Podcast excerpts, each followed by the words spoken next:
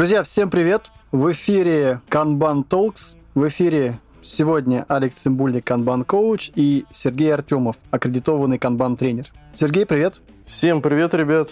Друзья, это 21 эпизод подкаста, и сегодня мы поговорим про какую практическую пользу организация может получить от использования Kanban метода. Сергей, у нас в гостях Сергей аккредитованный тренер, Kanban практик с большим опытом, и сегодня я позадаю ему вопросы и постараемся вместе с Сергеем раскрыть такую интересную тему, как практическое использование в организациях Kanban метода. Но начнем с нашего знакомства. Сергей, у нас есть три заготовленных вопроса к тебе, как сказать, к другу, чтобы раскрыть тебя больше, узнать тебя с разных сторон. Готов? Да, давай. Я подумал, что мне про себя рассказать, потому что вопросы интересные. Поехали. Первый вопрос. Что о тебе не знает большинство людей? Большинство людей, которые меня не знают, либо видят первый раз, точно не знают, что я пилот. И у меня есть свой борт. Я большую часть жизни провожу в авиационной тусовке, помимо работы. О чем обычно думаешь по ночам? Ох, по ночам э, я чаще всего думаю про семью и детей, конечно же, но иногда про работу. Особенно, когда ее очень много, и она не дает уснуть. Особенно в последнее время. События такие, что, ну, как бы, есть о чем подумать. Угу.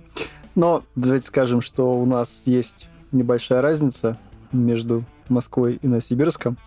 Считай, по ночам ты думаешь о канбане и говоришь о канбане. Ты прав, так получилось, что большинство знаний о канбан-методе я получал по ночам. Ну, собственно, это связано с тем, что в свое время, когда я проходил тренинги, и зачастую провожу тренинги, это время по местному, наверное, начиная с 10 часов вечера и до двух ночи. Поэтому, ну, как бы, спать охота. Mm. Бывает. Давай дальше. Третий вопрос. Какие неприятности любишь получать на пятую точку? Ты знаешь, на этот вопрос я думал дольше всего. И мне кажется, что мне нравится получать неприятности на пятую точку, потому что э, когда ты сталкиваешься с трудностями, когда у тебя все сложно в жизни, да, ты прикладываешь к этому максимальное усилие. Ну, наверное, это у мальчиков это больше распространено. И ты от этого получаешь в том числе адреналин и кайф какой-то от того, что ты чего-то достиг. А, возможно, тут есть проблемы, что э, иногда стоит принимать то, что на тебя сваливается с легкостью, но это уже такая история, э, больше психологическая. Угу. Спасибо. Давай переходить дальше. Сергей, расскажи, пожалуйста, о себе, о твоем практическом опыте, об опыте того, как давно ты стал аккредитованным канбан-тренером, может быть, э, какие-то практические вещи, где ты получал знания о канбан-методе как практик, опыт практика, знания? О, слушай, ну да, я расскажу. Это, наверное, непростая история, потому что первый раз я столкнулся с канбан-методом на практике. Это был, по-моему, 2014 год. Это 8 лет назад, даже больше, наверное, 8,5 лет назад. Я пришел в крупную компанию, э, в которой работало там ну, порядка 5000 человек на тот момент – и я, будучи программистом с 20-летним стажем, мне сказали, парень, вот ты э, программист хороший, но ты сейчас должен пойти и разобраться в сервисной команде, которая работает за программистами, да, команда занималась интеграцией приложений, там их было около 50. И периодически там были затыки в работе, случались какие-то перегрузки, люди перерабатывали, работали по ночам периодически, э, в кавычках по ночам, да, ну просто э, были завалы с работой, и это влияло на продукт. И, собственно, меня отправили, сказали, там, наверное, нужен хороший программист, потому что они, э, возможно, требуют специализированной помощи. Я когда туда пришел, первое, что я заметил, э, что все продуктовые команды работали на Scrum, а им Scrum вообще не зашел на тот момент. Ну, потому что было очень сложно что-то планировать, когда у тебя от нескольких команд валится работа, и ты должен, ну, грубо говоря, приложение дружить между собой и выдавать это все в релиз вовремя причем. То есть нельзя было запланировать работу там на две недели вперед. Все происходило очень быстро. Ну и, собственно, ребята еще до меня решили, что, наверное, у них канбан. На тот момент, в 2014 году, каких-то знаний почерпнуть о канбан-методе было очень сложно, особенно в русскоязычном сообществе. Все материалы, которые я встречал, были англоязычные. И в какой-то определенный момент я решил, что ну, поднабравшись каких-то описаний, что да, канбан, наверное, вариант, только нужно разобраться, как он работает. Первые шаги были по наитию, да, и по пониманию того, что должно быть на выходе. То есть, как сделать так, чтобы команда работала без перегрузки, а когда случается какая-то пиковая нагрузка, например, несколько продуктовых команд приготовили к определенной дате большие релизы, да, и как сделать так, чтобы мы не умерли после этого. Собственно, первое понимание появилось, что надо что-то сделать, чтобы в эти моменты мы справлялись. Я нехитрые расчеты произвел и понял, что нам нужно ограничить количество работы. Ну, то есть VIP-лимит, да, а, минимальный установить. Я, по большому счету, даже не знал, что терминология, VIP-лимиты и так далее. Собственно, я пришел к тому, что а, нужно ограничить незавершеночку, но первое последствие, с которым я столкнулся достаточно странным в этой команде, ребята начали жаловаться, что у них нет работы. Ну, то есть начальство было довольно, что э, задачи начали отлетать, задачи реально начали отлетать, команда перестала париться по поводу того, что они все не успевают, да, все стало хорошо, но в определенный момент ко мне подошли люди и сказали, нам нечем заняться дай нам какую-нибудь работу. Для меня это было открытие, да, что может быть такое. И в тот момент э, я понял, что моя цель в данном случае это время, которое появляется у людей, использовать во благо. Да? И мы начали уже после этого менять и архитектуру приложений, и заниматься обучением. Просто у людей появилось время для того, чтобы улучшать самих себя. Для меня это был такой конкретный инсайт на тот момент, что я понял, что тут что-то не так. И спустя пару лет, да, я уже начал целенаправленно искать какие-то курсы или какую-то методическую основу всей этой работы. Ну и, естественно, столкнулся с Лешей Пименовым, и первый класс КСД, э, и там почти всю линейку я проходил с его участием, да. Мне это очень зашло, потому что тот практический опыт, который я получил в первой команде, а потом у меня появились еще команды, и под конец там было семь команд, э, которых целенаправленно что-то делал, и еще порядка десятка, которые были в зоне влияния, там уже были другие проблемы, да.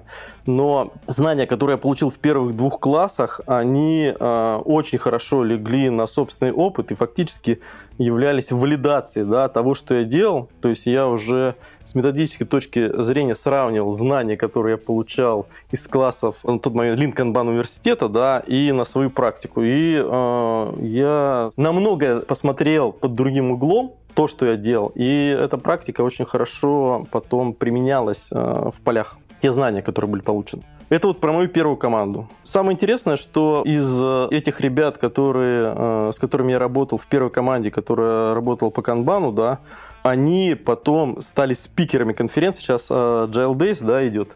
В общем, конференция э, для программистов. Вот один из ребят в прошлом году выступал на одной из конференций, на Инфостарте, если не ошибаюсь.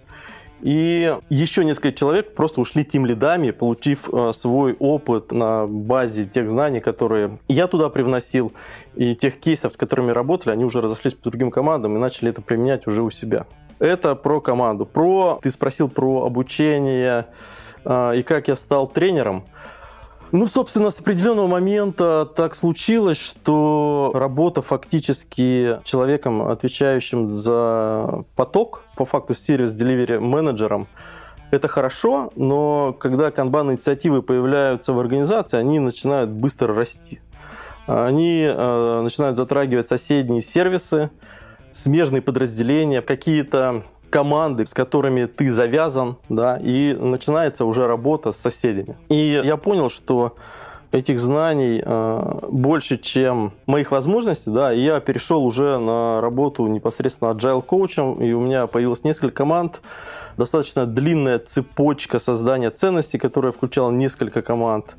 Там в рамках уже новых команд достаточно интересные кейсы масштабирования канбан, фактически все варианты масштабирования канбан методом на практике получилось попробовать, посмотреть, что это такое, поработать с зависимостями, начать разбираться с комплексным а, подходом к внедрению а, метрик а, по организации – всю эту историю разворачивать, достаточно интересные а, штуки, да, можно об этом подробнее поговорить, в принципе. И после фактически классов KMM, KCP я понял, что а, мне интересно, в принципе, учить людей. А, у меня была параллельная практика работы как agile coach во внутренней школе, да, и мне это было ну, реально интересно. И, собственно, после посещения класса для тренеров я решил, что тут стоит попробовать поработать самостоятельно. И полтора года назад, получается, да, я ушел э, фактически э, в некий такой фриланс, либо в поля, и начал читать открытые классы, э, сталкиваться с новыми кейсами применения канбан-метода, как кейсами, на самом деле, так и антикейсами да, применения, потому что студенты, которые к тебе приходят, приносят достаточно много любопытных вещей и интересных вопросов, на которые тебе, как тренеру, нужно уметь отвечать. И это очень важно. Вот такая история, если вкратце совсем. Сергей, как раз вот э, давай затронем твою историю и какие-то моменты хотелось бы все-таки подчеркнуть и какие-то моменты раскрыть. А скажи, пожалуйста, можешь рассказать нам более детально? Есть практика ограничивая VIP-лимиты. А каким образом ты не зная об этой практике, ну, то что я тоже как бы практикую использование канбан-метода и э, практик, канбан-метода, и зачастую у меня возникает некая трудность рассказать человеку об ограничении VIP-лимита. У меня есть как бы... На прошлых подкастах мы рассказывали, как это можно сделать, да, как бы именно не революционно, а эволюционно. Вот, а скажи, пожалуйста, вот как ты, вот не зная про эту практику, все-таки к этому пришел? Ты затронул такой момент, что ты собрал какие-то метрики. А что это были за метрики? Как ты донес до ребят, что нужно э, лимитировать VIP-лимит? Для тех, кто только сталкивается, начинает изучать канбан я, наверное, расскажу. Одной из практик канбан является ограничение незавершенного производства. То есть э, лимитировать work in progress. Ну смотри, конечно, если мы берем академические знания э, из канбан метода и понимание, зачем мы это делаем, да, ну там как бы простая история. Мы пытаемся ускорить работу, да, уменьшить э, время производства. То есть каждая отдельная единица работы, чтобы быстрее делалась. На тот момент, ну, конечно, мы в прошлое возвращаемся, я понимаю, что я не имея этих знаний, пытался искусственно сконструировать ту же самую историю. Я шел э, с конца, еще раз повторю, мне нужно было сделать так, чтобы э, люди не перерабатывали и не было затык из-за перегрузки. Да? И э, я просто посчитал, сколько задач нужно делать в параллель. Ну, фактически это и есть VIP-лимит, сколько работы делается параллельно, да? или количество незавершенных. И я определил, что для текущего состава по количеству людей это, да, допустим, три задачи. Больше брать вообще не стоит, иначе мы зашьемся. Ну и, э, собственно, да, это привело еще к, как я уже сказал, дополнительным интересным вещам, с которыми пришлось работать. Да, и понимание VIP-лимита достаточно простое. Сколько параллельно работы мы можем делать, чтобы у нас не появлялись простой, да, либо какое оптимальное количество выполнения работы в параллель. А вот такой момент, вот эм, как, может быть, поделишься с ребятами, может, кто-то завтра придет, скажет, ребят, давайте попробуем практику VIP-лимитов.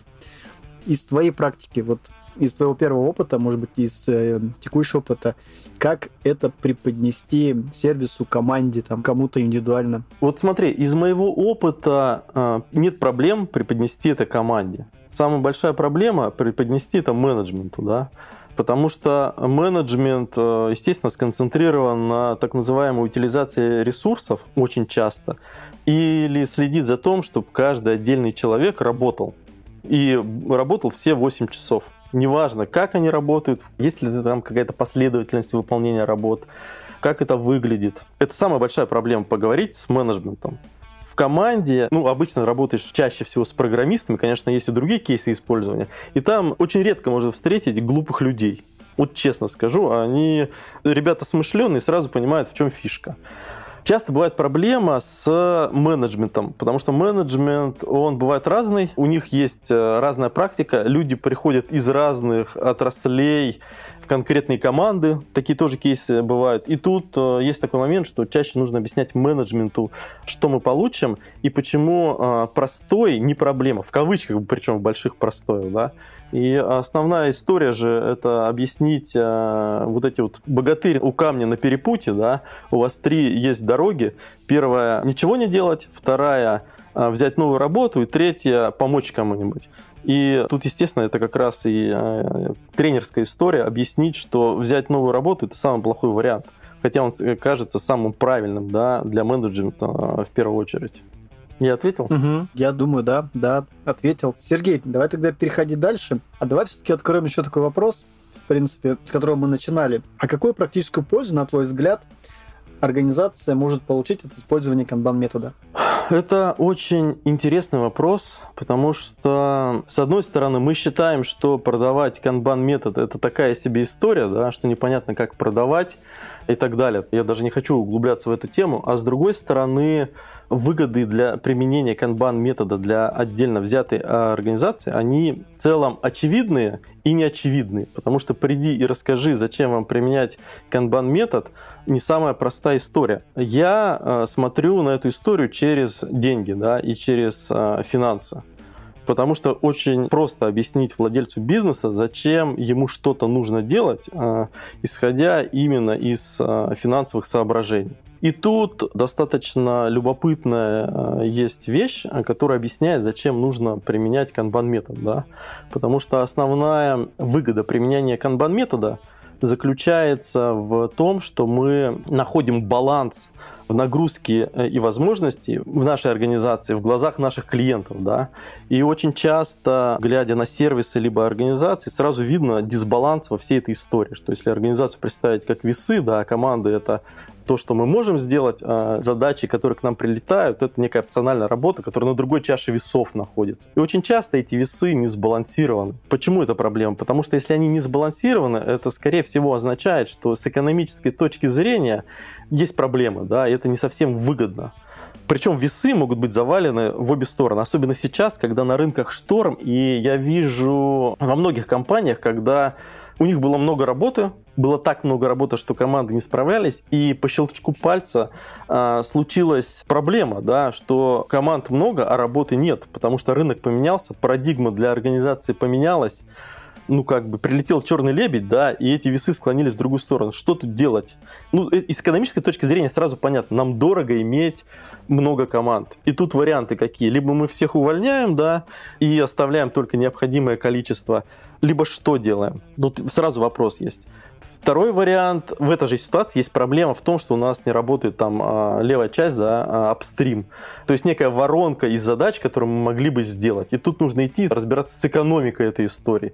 И, в общем, возвращаясь к ответу на вопрос, вот соблюдение этого баланса, если его представить в голове, это выгодно для организации. И тут а, владельцу часто легко донести всю эту историю. Почему это выгодно? Почему вы можете терять деньги до того, как вы взяли работу, и почему а, у вас могут быть проблемы, э, если ваши команды неэффективно работают. Да? То есть вы подписались на какую-то работу, и эта работа просто утонула у вас в командах. Да? По большому счету, э, впрямую это работа канбан-коучей, сделать так, чтобы оптимально все это работало, либо agile коучи, неважно, как вы их назовете, сделать так, чтобы команды эти работали. Ну, и там много экономики, там много потерь, да, там много интересной, реально интересной работы с метриками, с людьми, с командами, сделать так, чтобы это было оптимально, эффективно, экономически выгодно, да. Ну и также есть истории, особенно в крупных организациях, как сделать так, чтобы поток работ, который прилетает команды и считается, что его точно нужно сделать, как сделать так, чтобы это работало. И это не менее интересная задача, и не менее интересно. Конечно, кейсов гораздо меньше использования описанных, да, но они тоже есть, и э, на них тоже есть чему поучиться. Угу. Сергей, давай с тобой э, раскроем два момента, которые ты озвучил. Ты говорил про черного лебедя. А можешь рассказать, что такое черный лебедь и как-то раскрыть этот? этот да, ну, этот слушай, э, давай так. Тут э, можно подойти с нескольких сторон. Мне нравится э, смотреть на эту историю, как ее Кристенсен рассматривает на примере какой-нибудь компании Kodak, да, то у нас есть некие изменения, которые происходят на рынке, которые приводят к тому, что компания становится, скажем так, неконкурентоспособной. Да? То есть случилась техническая революция, появилась цифра, компаний Sony, Canon и так далее приспособились к этой истории, Kodak не приспособился. И, собственно, вспоминаем, да, ну, я не знаю, много, наверное, молодых людей э, слушает, но раньше была история, что стояли э, кучи ларьков, точек, которые проявляли фотографии, вам печатали, да, в какой-то определенный момент, в течение года, они все исчезли и умерли, ну, потому что случилась некая технологическая революция, для данных компаний все поменялось, и они развалились. Соответственно, Кристенсен смотрит на эту историю таким образом, что у компании есть риски, есть риски экономические, есть риски э, стратегические и есть риски организационные. Иногда они срабатывают. И компании делятся на два больших блока. Это большие компании и маленькие компании. В больших компаниях много вещей, связанные с организационными вещами, они медленно меняются, они очень смотрят хорошо внутрь себя и делают себя оптимальными, а маленькие компании, им терять нечего, они любят рисковать. И сейчас такое классное время, когда все и большие и маленькие компании пришли в одну точку, да, они стартуют фактически с нуля, потому что, ну, грубо говоря, рынки меняются, гиганты уходят, какие-то рынки открываются, какие-то закрываются, творится хаос, да, и можно даже э, фреймворк Киневина вспомнить, посмотреть, что там в хаосе происходит. И понять, да, что э, сейчас такое время, что канбан метод тут, как ни странно, тоже может заходить, потому что если посмотреть на эту историю с точки зрения организации, ну, нужно понимать, да, э, как раз возвращаясь на шаг назад про баланс, да, что некоторым компаниям стоит э, заняться тем, чтобы сократить издержки, да, и, возможно, уволить людей. Э, это тоже такой вариант, но это вариант. А каким-то компаниям стоит стартануть, потому что, ну, все сейчас в равных условиях. И, ну, и «Черный лебедь», да, это история именно, именно вот таких событий. И тут хотелось бы задать тебе такой вопрос. Мы с тобой начали говорить, что ты из сферы IT, а скажи, пожалуйста, видел ли ты применение канбан-метода в не IT, и как ты считаешь, насколько это эффективно? Конечно, да. Во-первых, я э, сам применял метод и старался каким-то образом проводить эволюционные изменения, ну, скажем так, э, в кровавом интерпрайзе, когда канбан-инициативы начинаются увлекаться не IT-подразделения, например, юристы, а, методологи, эксперты всевозможные и так далее, продажники, как ни странно, да. И э, я видел кейсы применения канбан-метода вообще не в IT-компаниях вообще не в IT-компаниях, близко даже. Ну, например, архитектура, то есть разработка некой проектной документации – пару кейсов э, на своем собственной практике посмотрел и попробовал, связанные с, э, не знаю, насколько это не IT можно назвать, ну, например, э, SMM-реклама, да, либо каких-то SMM-агентств, как они работают, как они готовят посты и так далее, какие там достаточно интересные типы работ до закрытия Инстаграма, кстати. типы работ сторики, типы работ постики и так далее. И как вот эта история в больших масштабах работать, когда там много клиентов, много работов, есть специализации, на, связанные на дизайнеров, а, тех, кто тексты пишет и так далее. Достаточно любопытно. На вскидку можно, конечно, еще кого-нибудь посмотреть.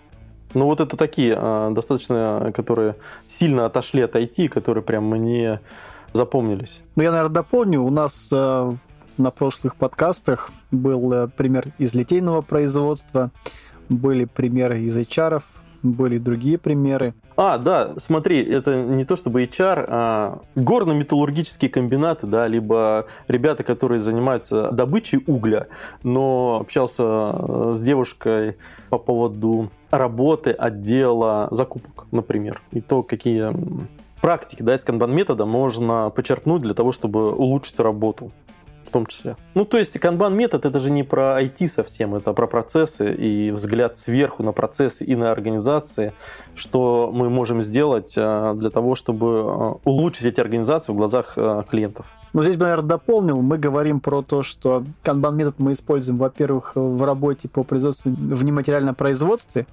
Это может быть все, что угодно. У нас может быть, условно говоря, сталелитейный завод, но есть отдел продаж, и в отделах продаж можно использовать метод. Есть сталелитейный завод, есть, условно говоря, там, э, предположим, какая-нибудь э, в рамках этого завода есть какие-нибудь там архитекторы, есть какие-то айтишники, есть какие-нибудь люди, которые занимаются именно нематериальным производством, да, там, очень, работой с заказчиком. И Давайте перебью. Деле, Очень много. часто это ребята, связанные с проектной работой. То есть проектный офис есть почти на любом заводе, любой организации и так далее. То есть если есть люди, которые занимаются каким-то исследованием, это может быть исследование рынка, да, это может быть исследование материалов, это может быть исследование медикаментов, это может быть соцопросы, да, и так далее. То есть, ну, тут много вещей, связанных с э, творчеством, да. Если есть какая-то творческая составляющая, то, конечно, э, практика Kanban метода как минимум стоит рассмотреть для того, чтобы улучшить свою же работу. А Сергей, скажи, пожалуйста, если у нас хорошо работает Scrum, если у нас хорошо работает э, проектное управление, нужно ли нам использовать практики Kanban метода для улучшения потока работы, для улучшения сервисов, для улучшения продуктов?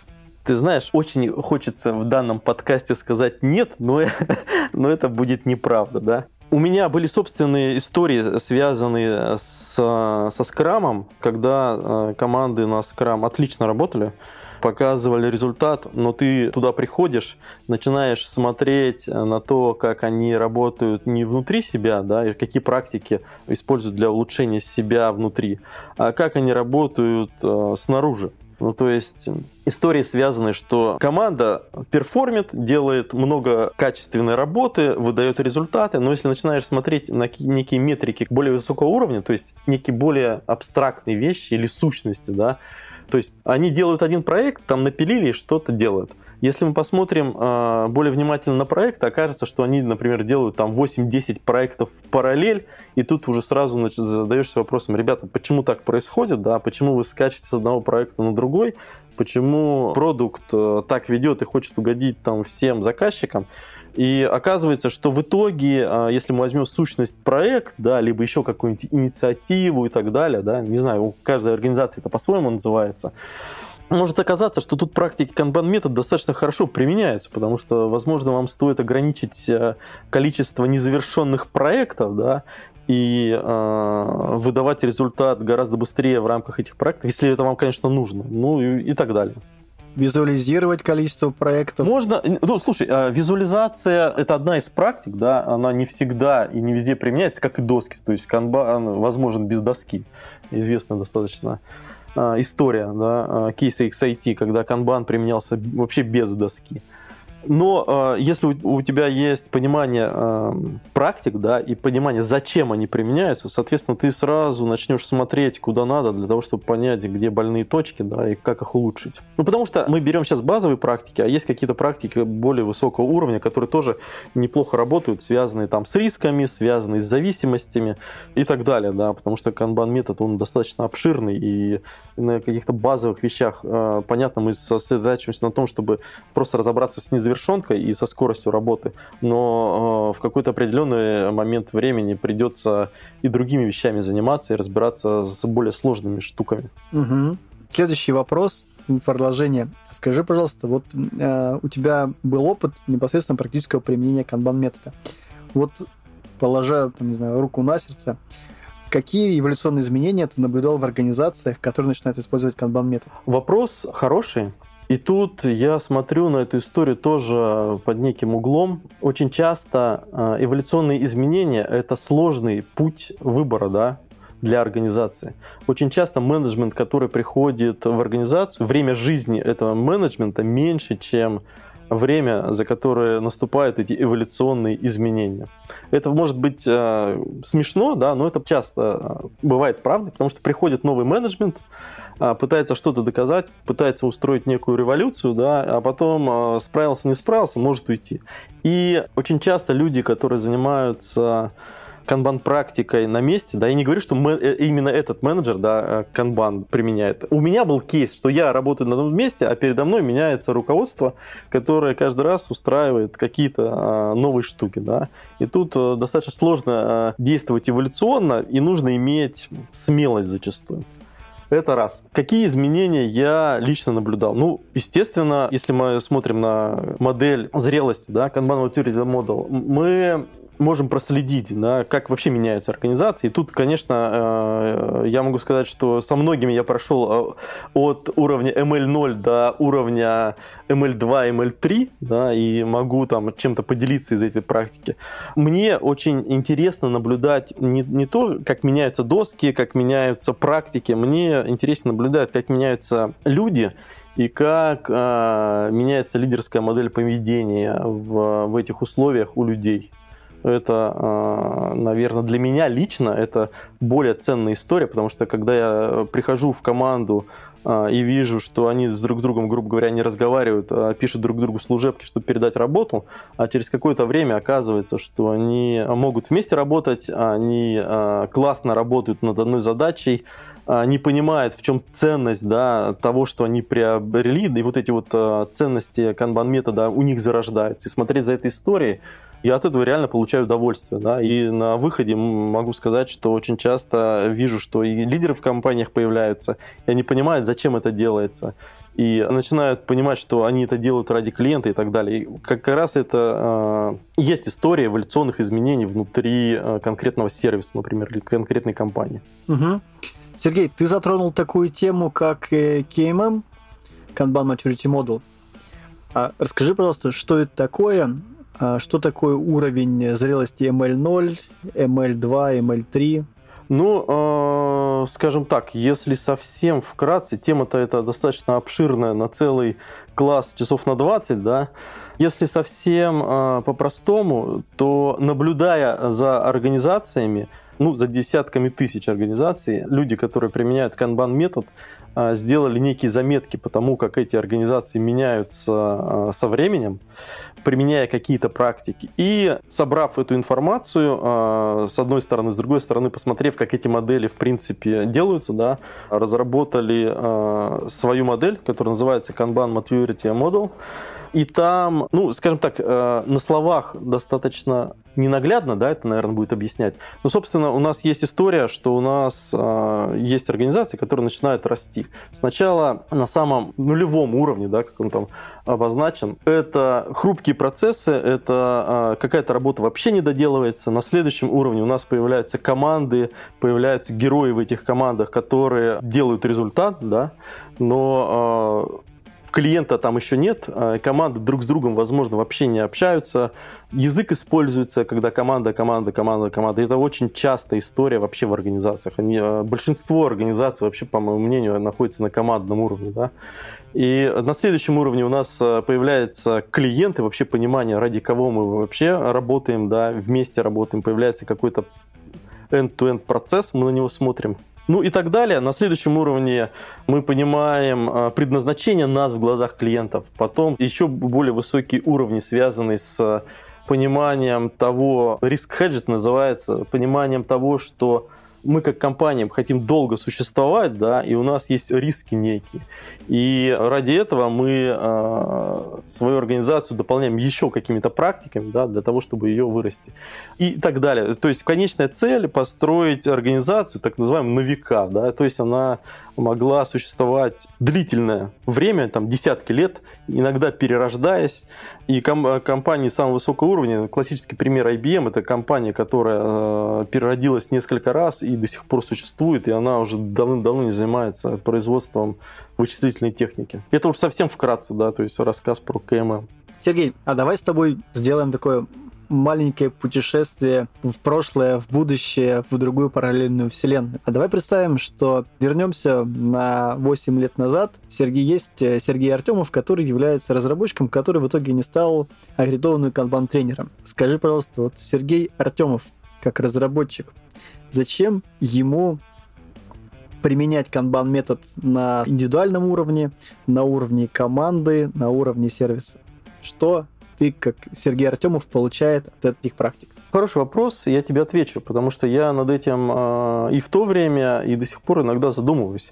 Вот эта история эффективности, в моем представлении, это некий фрактал, да, а, не знаю, если кто представляет, что это такое, достаточно такая структура, которая можно как под микроскопом все мельче, мельче, мельче смотреть, да, и там будут все равно вопросы, связанные с эффективностью. Я на эту всю историю смотрю именно так.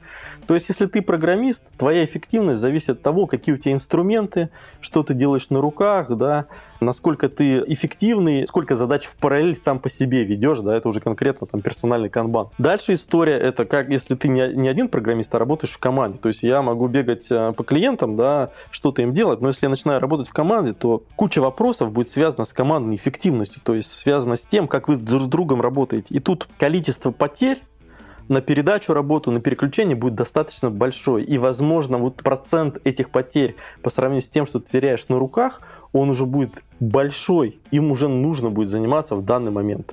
Если мы идем дальше, да, и у нас не одна команда, а у нас несколько команд, оказывается, что между ними есть какие-то зависимости, какие-то задачи требуют, чтобы одна сначала команда сделала, потом вторая, да. А эта работа тоже не просто так к нам прилетает, она прилетает откуда-то, она должна быть с одной стороны, понятно, а с другой стороны, были приняты решения, что ее вообще нужно сделать, да, и так далее. То есть э, в данном случае Kanban метод нам помогает посмотреть на эту историю, вот на этот фрактал, да. Ну, естественно, можем смотреть дальше. Дальше идет уже не команда, а уже идет организация, в которой есть клиенты, как они, мы с ними работаем, э, как мы делаем так, чтобы они были счастливыми, ну и пошли-поехали, да, вот этот фрактал эффективности, он, чем дальше, тем он интереснее, да, и выгоды применения канбан метода на верхних уровнях, они, естественно, дают больше профит для организации, то есть если мы э, приходим и работаем с несколькими командами сразу, и какие-то практики применяем, ну, естественно, тут э, эффект масштаба, да, и, возможно, эти финансовой точки зрения эти преобразования дадут большую пользу. Но если мы пойдем по всей этой цепочке, можем посмотреть э, каждый конкретный случай, как отдельный человек работает, как команда работает, как э, межкомандное взаимодействие происходит. Тут Kanban метод дает кучу инструментов, кучу подсказок, кучу метрик, вещей, э, которые стоит посмотреть сходу, да, или за какими-то вещами понаблюдать в истории и так далее. Угу. Спасибо. Сергей, я знаю, ты периодически проводишь эм, канбан-кемпы, канбан-лагери. Расскажи, да. пожалуйста, что это за лагери и что на них обычно происходит? Да, давай расскажу. А, ну, наверное, сначала расскажу. А, в то время, да, когда я стал аккредитованным канбан-тренером, у меня родилась а, идея, почему бы не сделать какое-то выездное мероприятие, попробовать поиграть в игры, пообщаться с друг с другом, Идея была хорошая, но, э, к сожалению, случился коронавирус, да, и э, она немножечко подугасла, но потом я что-то подумал, думаю, что стесняться. Созвонился с ребятами, с другими тренерами, это было полтора года назад, получается. Нет, вру. А, это было прошлым летом, получается. Мы созвонились и говорю, ребят, а, давайте устроим мероприятие, на котором соберемся. И, с одной стороны, у нас, смотри, есть одна проблема. У нас есть а, классы, в которые люди приходят, студенты приходят, общаются, расходятся, и как бы, и все, да. Но мероприятий э, каких-то связанных с тем, чтобы просто поделиться знаниями, поделиться практиками, поговорить о том, что у кого происходит, их практически нету, да, к сожалению. Есть какие-то конференции, на которые в курилках что-то происходит, ну как бы и все. Мне тут хотелось сделать что-то более специализированное, да, и э, я решил, что, э, с одной стороны, я хочу решить проблему, что канбан игр, например, я знаю штук 20, да, и в большинство на тот момент я не представлял и не играл. Я поиграл там в пару игр на тренингах, и на этом вся история закончилась. А с другой стороны, я попытался найти единомышленников, кто хочет еще проверить. И третий момент, мне как тренеру интересно проводить классы с игровыми симуляциями. То есть Kanban System Design однозначно должен быть построен на некоем аналоге э, GetKanban, к примеру, да, но таких аналогов тоже бывает достаточно много, и обкатать варианты, что можно использовать в том числе на тренинге КСД и на тренинге KSI, было весьма любопытно. И, собственно, э, взяв эти идеи, я обсудил с ребятами. Спасибо, индивидуально хочу сказать, спасибо то ли Санко, который меня поддержал в этой истории. И мы э, устроили первый канбан-лагерь. Там было 6 АКТ, да, и, грубо говоря, 6 участников. Совсем маленький, 12 человек, но он был э, вообще прекрасный в том смысле, что мы пришли, э, и каждый тренер там поиграл в какую-то игру, мы посмотрели, что эта история вообще может существовать, ну, такой, какая затравочка была, да, что можем ли мы вообще провести такое мероприятие.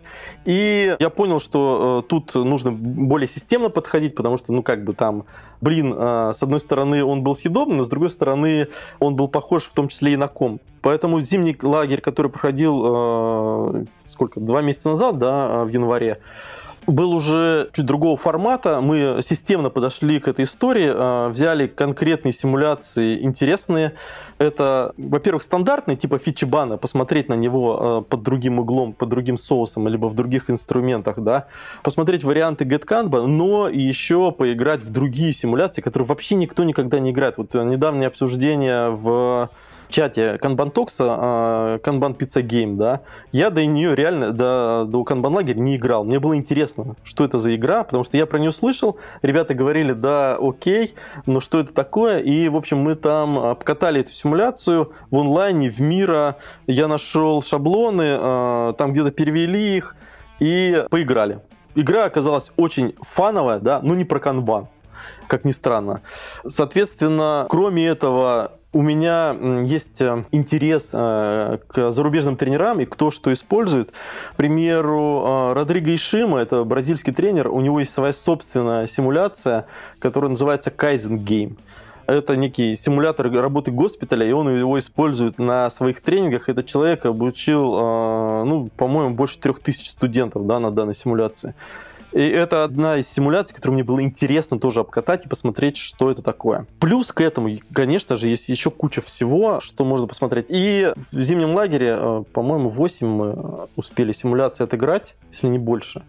И по каждой симуляции э, я решил, что ну, стоит завести некий лабноут, да, либо некую там журнальчик, либо тетрадку, в которых мы решили системно подойти к этой истории, посмотреть, куда она подойдет, посмотреть, к какому организационному уровню эту игру можно отнести там, э, к переходу там, на ML1, к переходу на ML2, и, ну и в принципе, да, что это такое, как это можно использовать. Попробовали, э, поработали, у нас там появилась куча записей, э, и ребятам зашло. Да. Я получил достаточно большое количество положительных отзывов.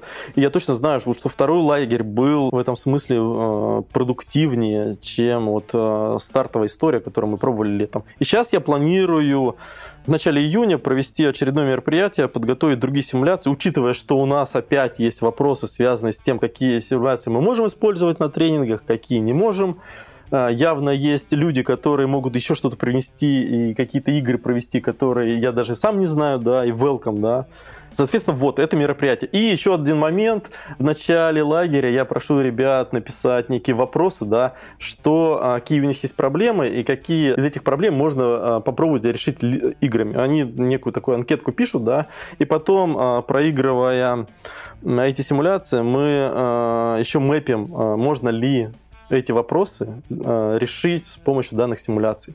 Ну и последний момент, э, наверное, инсайт некий такой, да, с лагеря, что э, потом приходят ребята и говорят, что, скажем так, та история эволюционных изменений, прийти кому-то сказать, что давайте делать так, обычно встречает сопротивление, естественно, да, потому что это некая такая атака идентичности на команду либо на человека, потому что он в первую очередь скажет, ну, как бы я лучше разберусь, что мне с этим делать, да, чем вы мне тут расскажете. А вот поиграть с ними, да, подобрать какую-нибудь симуляцию какой-то конкретной проблеме, да, это уже интересно, потому что есть симуляции, направленные на работу, например, апстрима, да, или работу, там, последнюю работу нескольких команд, или бы еще что-то, да, и тут можно например, людям, которые там канбан-коучи, посмотреть и более системно подойти к этой истории. Сергей, как очень крутой гейммастер по канбан-играм, расскажи, пожалуйста, а вот для тех, кто ну, не знает про канбан-метод, с какой игры ты бы посоветовал начать, чтобы познакомиться с методом? Сложный вопрос. А, он и простой, и сложный. Простой, можно сказать, а, давайте сыграйте в фичебан, да, а сложный, потому что очень часто я сталкиваюсь с тем, что эти люди, которые говорят мне, покажи мне, а, что за канбан метод, могут быть совершенно разными. Например, это может быть топ-менеджмент, и у них не будет времени поиграть в какую-то симуляцию, которая занимает 4 часа, да. И, собственно, иногда стоит подобрать что-то другое. Фичебанк классная игра, несомненно, для того, чтобы э, вообще словить фишку, да, почему канбан метод хороший. И она, кстати, нормас зайдет с топ-менеджментом, если у них есть на это время. Но есть и другие варианты. У меня был случай, когда, ну, та игра так называемая кораблики, да, правда, офлайн был, и мне э, нужно было показать отделу продаж, что нужно сделать, чтобы они тратили меньше времени на переключение и чтобы не зашивались. И тут в данный момент у меня был час времени, я с ними сыграл, и это зашло. Тут есть, короче, особенности, когда стоит посмотреть, а, какую симуляцию под какой конкретно момент вы а, можете подобрать. Угу, спасибо, Сергей. Сергей, давай, наверное, подводить итоги нашего сегодняшнего подкаста. Сергей, есть что в итоге ты готов был бы сказать, записать? Ну, наверное, скажу. Ребят, приходите учиться. А, информации по канбан-методу очень много, в том числе и в данном чате. Почему я это говорю? Потому что совершенно недавно у меня был на классе человек, который а, два года изучал канбан-метод самостоятельно, а потом пришел на класс, не буду говорить фамилию, да, кто это, он, наверное, себя узнает. А потом сказал, что структурный подход к изучению канбан метода дается исключительно на классах. Поэтому welcome. рекомендую, то есть если вам нужно, и вы понимаете, что канбан метод это та сфера, где вы хотите прокачаться для того, чтобы решить какие-то свои вопросы, связанные с организациями, с сервисами, с командами, с людьми, да, то welcome на класс, потому что, наверное, это быстрая и, возможно, даже эффективная история, да, с тем, чтобы решить какие-то конкретные вопросы. Я, наверное, дополню. Друзья, сегодня мы подкасте проговорили такие вещи про опыт Сергея, как э, Сергей из разработчика стал аккредитованным канбан-тренером. Мы затронули такую интересную тему, как э, можно эволюционно прийти к пониманию практики ограничения VIP-лимитов.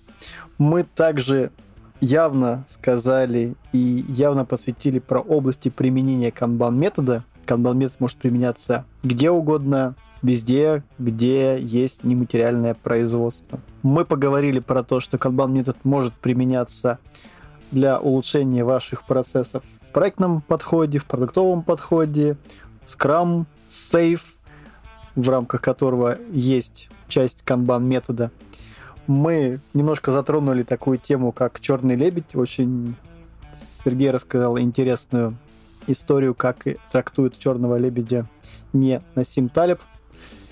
И мы проговорили про модель KMM, мы проговорили про уровни зрелости от нуля до трех, и мы призываем всех учиться материалов на русском, на английском языке достаточно.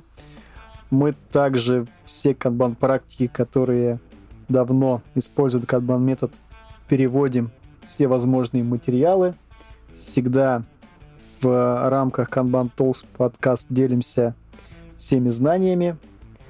В рамках переводов книг делимся знаниями. Мы за объединение всех канбан-практиков, чтобы улучшать наши процессы нашей организации. Сергей, спасибо, что поучаствовал. Тебе спасибо, что пригласил. Приятно было услышать, да, познакомиться. И, ребят, те, кто слушал, а, спасибо вам большое. Всем спасибо. В эфире был Алекс Цибульник, Сергей Артемов. Всем пока.